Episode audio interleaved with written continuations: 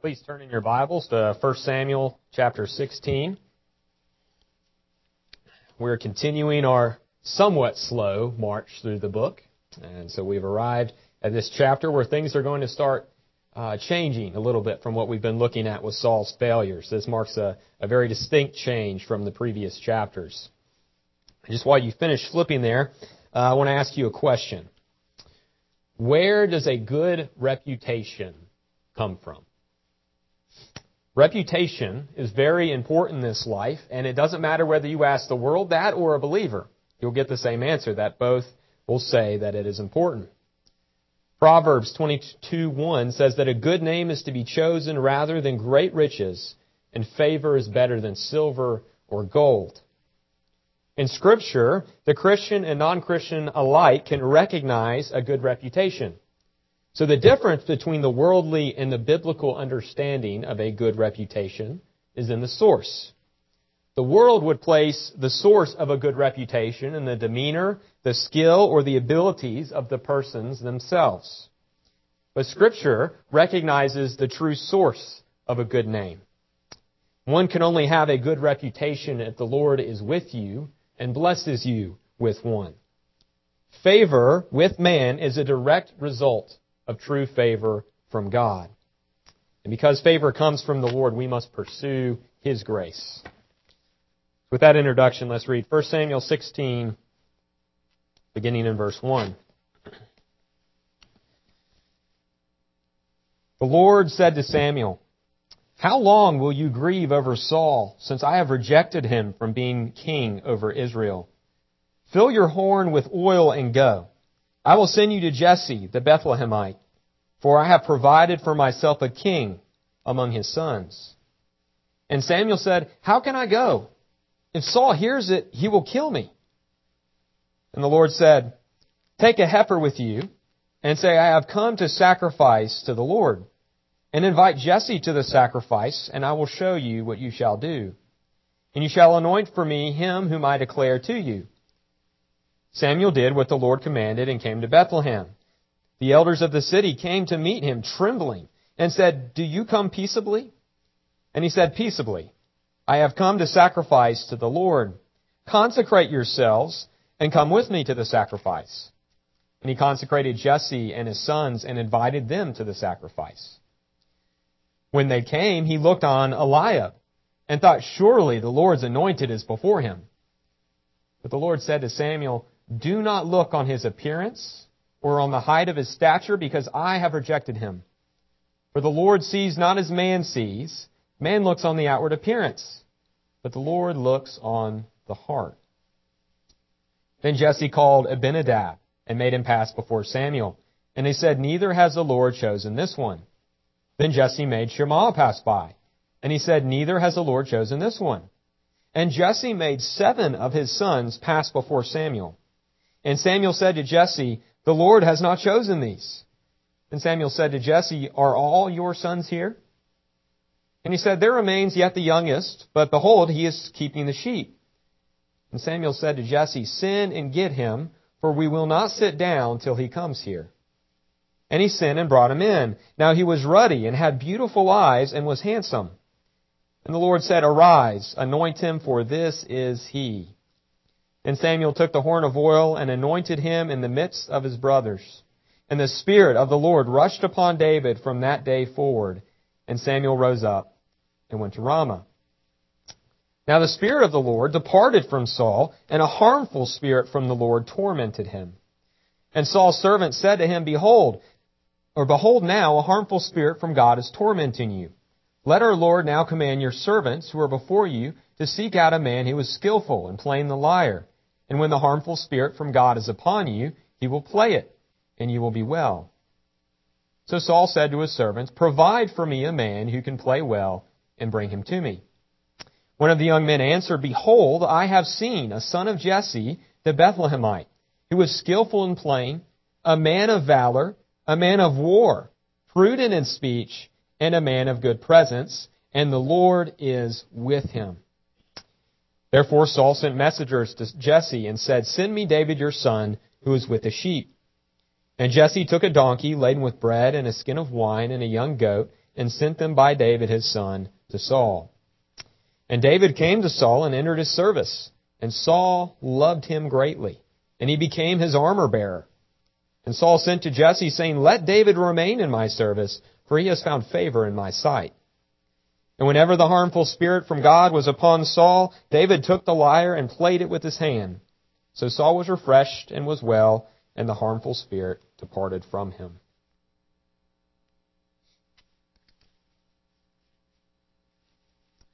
So this chapter, it follows an interesting structure where the first half really parallels the second. And there's really a three-step pattern in each of those two sections. So first we see an opening statement about God. And then second, there is a problem that then leads to a solution. And then third, David is set apart at the end of both of those two sections. And so our two points are going to be following those two parallels through. So the first point is favor in God's sight. So this section runs from verse 1 through 13. And we see the statement about God immediately in the opening verse, verse 1. And he's speaking to Samuel. And his message to the prophet tells us that Samuel was grieving over something. He was deeply saddened that Saul had failed and had been rejected as king by the Lord. He, wrote, he was sorrowful for Saul and he was sorrowful for the Israelite people, his own people. Now I'm sure he was also concerned about what Saul's rejection meant for the future of the nation. So we're not sure how long Samuel had been going on like this, but according to the word of the Lord, it had been too long by this point. The Hebrew verb shows that Samuel was continually grieving. And this is sharply contrasted with how the Lord dealt with Saul's situation. While Samuel was continually grieving, God had declared finally and totally that he had rejected Saul. And the word for rejected is in the perfect tense. It shows its finality, its definiteness. So the Lord had already decided that Saul was rejected and nothing was going to change that at this point. His will had been declared and so grieving over Saul, it was no longer appropriate. But far from being a harsh rebuke on Samuel, we see that God was actually very gentle with Samuel here. He said, fill your horn with oil and go. So rather than punishment, this is more of a, why are you upset? You have work to do. Come on, let's go. So God had a plan, and it's already underway, so Samuel didn't need to grieve anymore. The nation was not going to suffer under Saul for very long because God had already chosen a new king from the tribe of Judah among Jesse's sons. But we see that Samuel, or sorry, Samuel was to go and find God's chosen man. He was to go find him. He was to anoint him just as he had previously anointed Saul. Samuel was grieved that the anointed king had been rejected, but now he will get to anoint a new king, one who will not be rejected as Saul had been. So when Samuel had anointed Saul, he had used a flask of oil, we're told in the text. But now, when he anoints this new king, he must use a horn. Now that may seem like a small difference. But we've noted before that in Hannah's prayer in chapter 2, it functions as an introduction to the themes of the whole book of 1 Samuel. And while that difference between flask and horn may not seem important, it actually is in this book. The horn is a symbol of strength, a symbol of power. And all the way back in chapter 2, verse 10, Hannah prayed that the Lord will judge the ends of the earth. He will give strength to his king and exalt the horn of his anointed. So because of disobedience, Saul had been rejected. But now the Lord had selected someone better than Saul, someone who was after his own heart, a man after his own heart. And this better neighbor would be strengthened by the Lord himself in a way that Saul never was.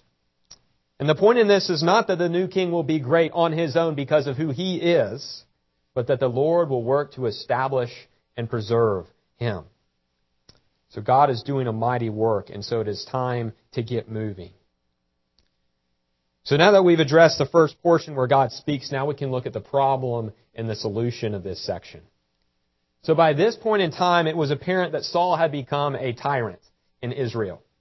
Already rejected by God as the legitimate king, he was clearly on the lookout for any threat to his crown. And Saul was willing to do whatever he needed to hold on to his power. And therefore Samuel was understandably afraid here. He knew that if Saul caught him anointing someone else, he would be killed. Saul had fallen to the point where he would be willing to kill the most prominent prophet and spiritual leader in all of Israel if need be. Those who hold power always fear to lose it, and Saul was no different. So for Samuel to go on his assigned mission to Bethlehem, what adds to the danger is that he would have had to pass right through, or at the very least around Gibeah, the home of Saul. So if Saul caught Samuel going on into the territory of Judah, where the kings of Israel were already had been prophesied to come from, and Samuel has a horn of oil in hand, well, I think even Saul could fit those pieces together as to what was going on. So Samuel needs to anoint a son of Jesse as the future king, but Saul is in the way. And this is the problem of this section which needs to be solved. And unsurprisingly, the solution to the problem comes directly from the Lord himself. He told Samuel, take a heifer with you to sacrifice. Now at this point, Samuel already went throughout Israel to sacrifice in many different locations. He went to rebuke sin. He went to preside over feasts. It was a fairly normal thing to see Samuel take a sacrifice and go on through rural cities to offer sacrifice. But this was a perfect cover. And mostly because it was Samuel's job to really truly offer a sacrifice. But it's also a very ironic command from the Lord. You may remember that last chapter, Saul disobeyed God, and he allowed the army to keep some of the Amalekites' livestock that was supposed to have been completely destroyed. He had been afraid of the people and he was greedy, and so he allowed the people to disobey, and they kept the livestock. And when he had been confronted by Samuel about that sin, he gave excuses. First, he was afraid of the people. But second, the animals were to offer a sacrifice to the Lord. It was for a good reason that he disobeyed. Now, both were bad excuses. And now Samuel, afraid of what Saul might do to him, needs a solution. And the Lord, who, uh, who appears to have a sense of humor here, tells Samuel to conceal what he was doing with the excuse of offering a sacrifice. So Saul disobeyed God's command, claiming sacrifice because of fear of the people. But now Samuel obeys God commands, God's command to sacrifice to protect him from Saul. And this book is really just full of these ironies and contrasts. And interestingly, protecting Samuel from Saul was not the only result of this heifer and sacrifice. The elders in the town of Bethlehem, they saw this premier prophet approaching unannounced to their town and with an animal that could be used as an offering to cover unsolved murder, and there are several other issues that it could be used for. So when they saw Samuel coming towards them with this sacrifice, they were terrified. They thought something was wrong. And it's so ironic that they asked Samuel if he came in peace. He was there to anoint the future king of Israel, the man after God's own heart. He was there for their peace as well as all of Israel's peace and prosperity. But Samuel couldn't tell them any of that just yet. And so instead, they thought they were about to get rebuked or that they were about to have legal action taken against them by this prophet. And this produced two outcomes that further helped Samuel on this mission. First, the fear of God was on these elders, and so they were not about to cause a problem or rat out Samuel to Saul. On the contrary, they had to worry about consecrating themselves for a sacrifice and a feast. Now also, it provided Samuel with the opportunity to have Jesse and his sons consecrated and invited to the feast without anyone raising an eyebrow. The elders' fear allowed everything to fall into place perfectly. And this is clear proof that God was sovereign over the entire situation, blessing Samuel's mission. The Lord brought all of these pieces together into place, completely neutralizing the danger of Saul to this whole operation. So now we arrive at the final phase of this section, where the future king is then set apart. So Jesse and his sons are present at this sacrificial feast, and so the selection process begins. But what becomes clear very quickly is that man does not see as the Lord sees. The godly Samuel, he looked on the oldest of Jesse's sons and he was very impressed with this one. Eliab, he must have looked very impressive. He was tall, handsome, and likely very imposing. And so Samuel, understandably, assumed this was the king standing in front of him.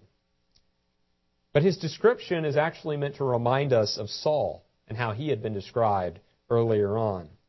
Much like Saul, Eliab looked the part of a king from the outside. But like with Saul, God had rejected Eliab. And his explanation to Samuel of why Eliab was not fit to be king gives us one of the most profound statements about God in all of 1 Samuel. In verse 7, he told Samuel, Do not look on his appearance or on the height of his stature, because I have rejected him. For the Lord sees not as man sees. Man looks on the outward appearance, but the Lord looks on the heart. Eliab was not only personally rejected, but also served to show Samuel the real reason why Saul had failed. They both looked the part, but externals are not what make a godly king. The heart becomes the determining factor. And the heart in Hebrew is the center of a person's entire being. It's much more than just the emotions. The heart summarizes the entire, the entirety of the body, soul, and mind of a man. Now, us, we can only look at one another and judge with their eyes the externals, but not so the eye of the Lord. Connects well with Hebrews 4:13 that says, "No creature is hidden from his sight, but all are naked and exposed to the eyes of him to whom we must give account." Absolutely nothing in Eliab or Saul was hidden from the Lord. Their very souls were naked before the Lord, and he knew every single dark detail about them. The heart uh, uh, the Lord looked at the heart of Saul, Eliab, Abinadab, Shammah, and four other unnamed sons of Jesse, and he rejected them. And isn't it interesting that the future king had been left to tend the sheep during all this? Jesse didn't even consider his youngest son important enough to bring with him or to mention to Samuel. But once the youngest brother was brought to Samuel, he saw a handsome young man. Now, he may not have been as impressive as Eliab, but he was still gifted in appearance. So clearly, good looks is a gift from God to be used for good. But the key is that if it is unaccompanied by a godly heart, then it becomes worthless. And here stood the youngest son of Jesse before Samuel. And God said in verse 12, Arise, anoint him, for this is he. As Samuel went and anointed this youngest son, the Spirit of God rushed upon, upon him from that day forward. There's no end to the Spirit's presence on him in his life. So long as he lived, the Spirit of God would remain on him. And this isn't talking about his initial conversion, but the Spirit of God following on and equipping him for the ministry that God had called him to. And notice that it is only at this point in the story when we finally learn this boy's name. Now we are finally told that his name is the name we know so well, David. And the reason for waiting till now is that from now on, David's name is to be associated with the Spirit of God. David's name is never used while he is without this special presence of God resting upon him. God had chosen his anointed one whom he would never reject. Though David will fall into sin many times in his life, the Lord will never leave him. He will never withdraw that spirit from him. The Lord had set his favor upon David, the man after his own heart. So that was the first parallel. Now point two is favor in man's sight. And this is looking at the rest of the section which parallels the first. So now we're looking at 14 through 23. And these verses are fascinating to compare with the first half of the chapter. The same threefold pattern is repeated, mirroring the previous section and also building on all of those events. So in verse 1, the Word of God had come to Samuel. Now we see that the Spirit of God departs from Saul. The exact timing of this Spirit's departure is not stated. Now, some think that the equipping Spirit of God left him when he was rejected in the previous chapter, and that is a possibility. But here, the departure is set in contrast to the Spirit falling on David. And therefore it seems more likely that the Spirit left Saul and descended on David at the same moment. And now the truth of the matter is that a man sits on the throne of Israel without the Spirit of God resting upon him. Meanwhile, another man has been anointed and equipped by the Spirit to rule over Israel, and yet he's not on the throne. Seems like a problem. Yet this was all part of God's plan. And this is where we just have to note that the providence of God is a fascinating thing to consider. Well, the second part of verse 14 presents us with a problem that needs a solution. Not only had the Holy Spirit left Saul, but an evil spirit had been sent in its place. And depending on your translation, the spirit might be described as a distressing, a tormenting, an evil, or a harmful spirit. We're also told that the spirit is from God. So there are two options for what this means. First, it could mean that the Lord allowed a demon to afflict Saul, similar to how he allowed Satan to attack Job and his family.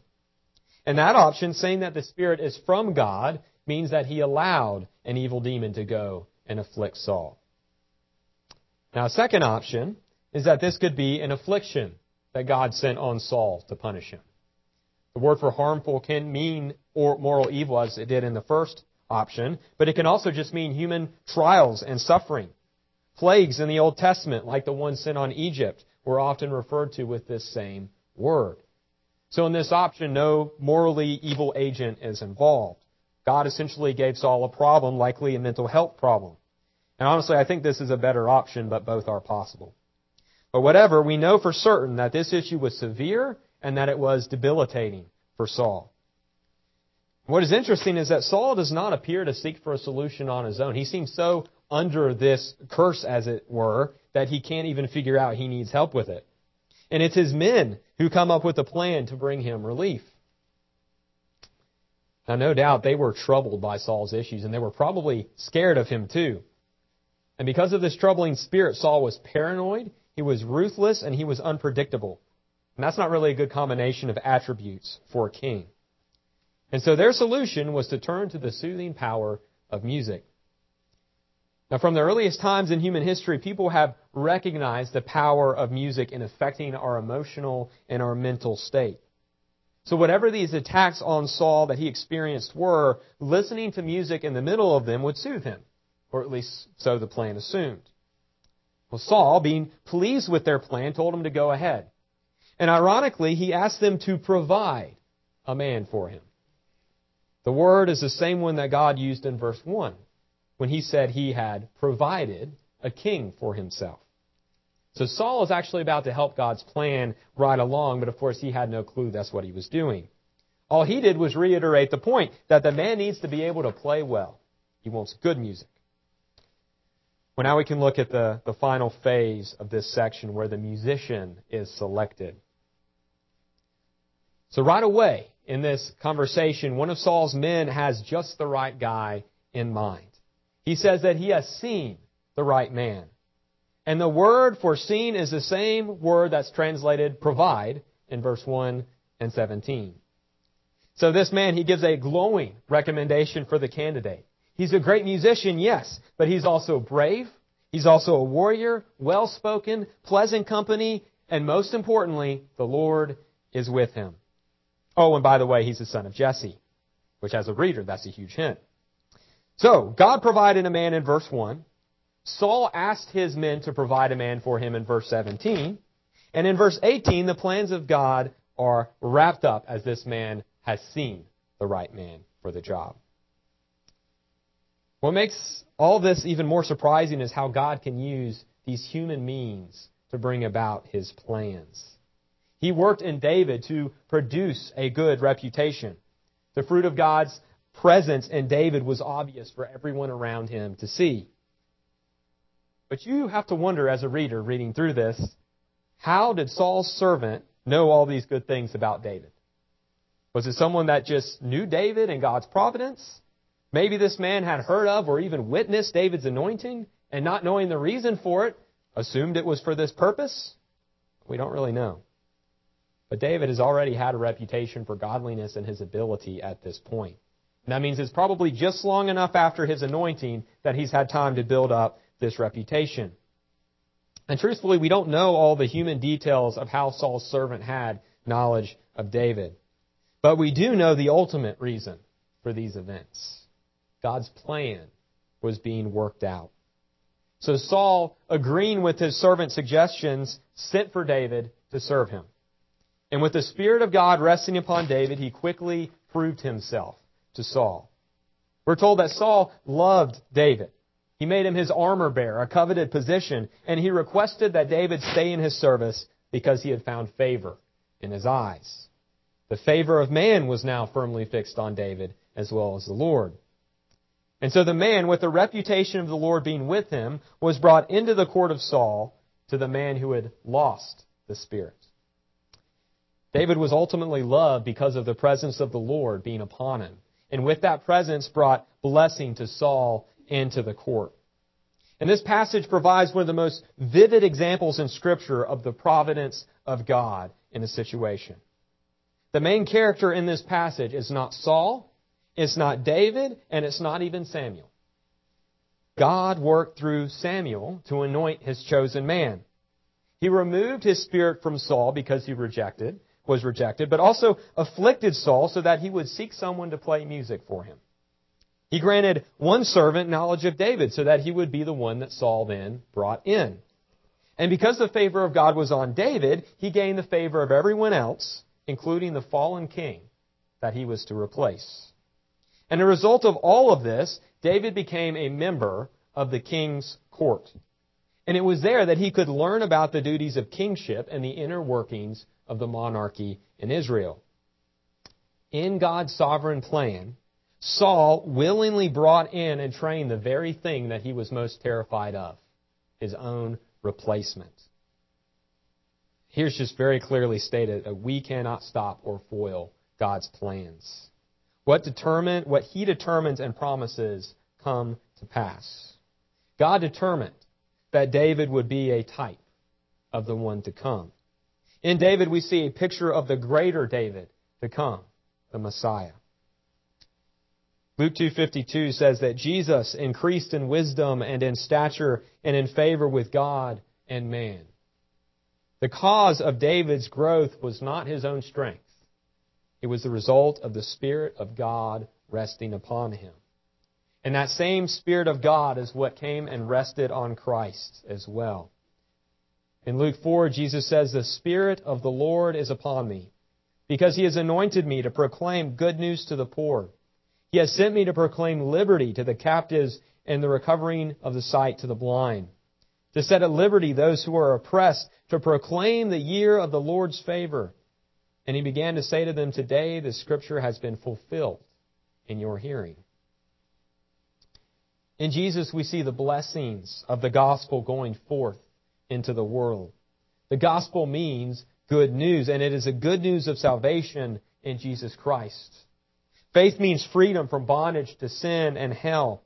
But that freedom is not libertarianism to just do whatever you want or live however you want. It is a freedom from sin so that we can turn around and serve the Lord. And because the Spirit of God rests upon us, we are sealed as children of God. Because the Spirit of Christ dwells in us, we are being sanctified and made holy. And the result of that process is that we must be fighting sin. We must be serving others and we must be developing a godly reputation. If you are seeking to grow in Christ, then you will have a good name. And if you do not have a good reputation, you need to examine yourself and ask why that is. Are you living just like the world around you? Are you immature? Are you selfish? Are you foolish? If any of those are true, then to use Paul's wording from Ephesians 4:20, that is not how you learn Christ. Understand that the purpose of developing a good name is not for your own glory, is to use in service to the Lord. A good reputation opens doors to share the gospel of Jesus Christ with others. We cannot do that by ourselves. Reputation and favor, they come from the Lord alone. And that means we must seek after the grace of God so that we might be able to serve Him well. We must seek the favor of the Lord in Christ, and He will use you however He sees fit. He has the power to do this because he is the sovereign Lord who is worthy. The manifestation of his glory is the ultimate goal of all his designs, of all his will. As Philippians 2:10 puts it, at the name of Jesus every knee should bow in heaven and on earth and under the earth, and every tongue confess that Jesus Christ is Lord to the glory of God.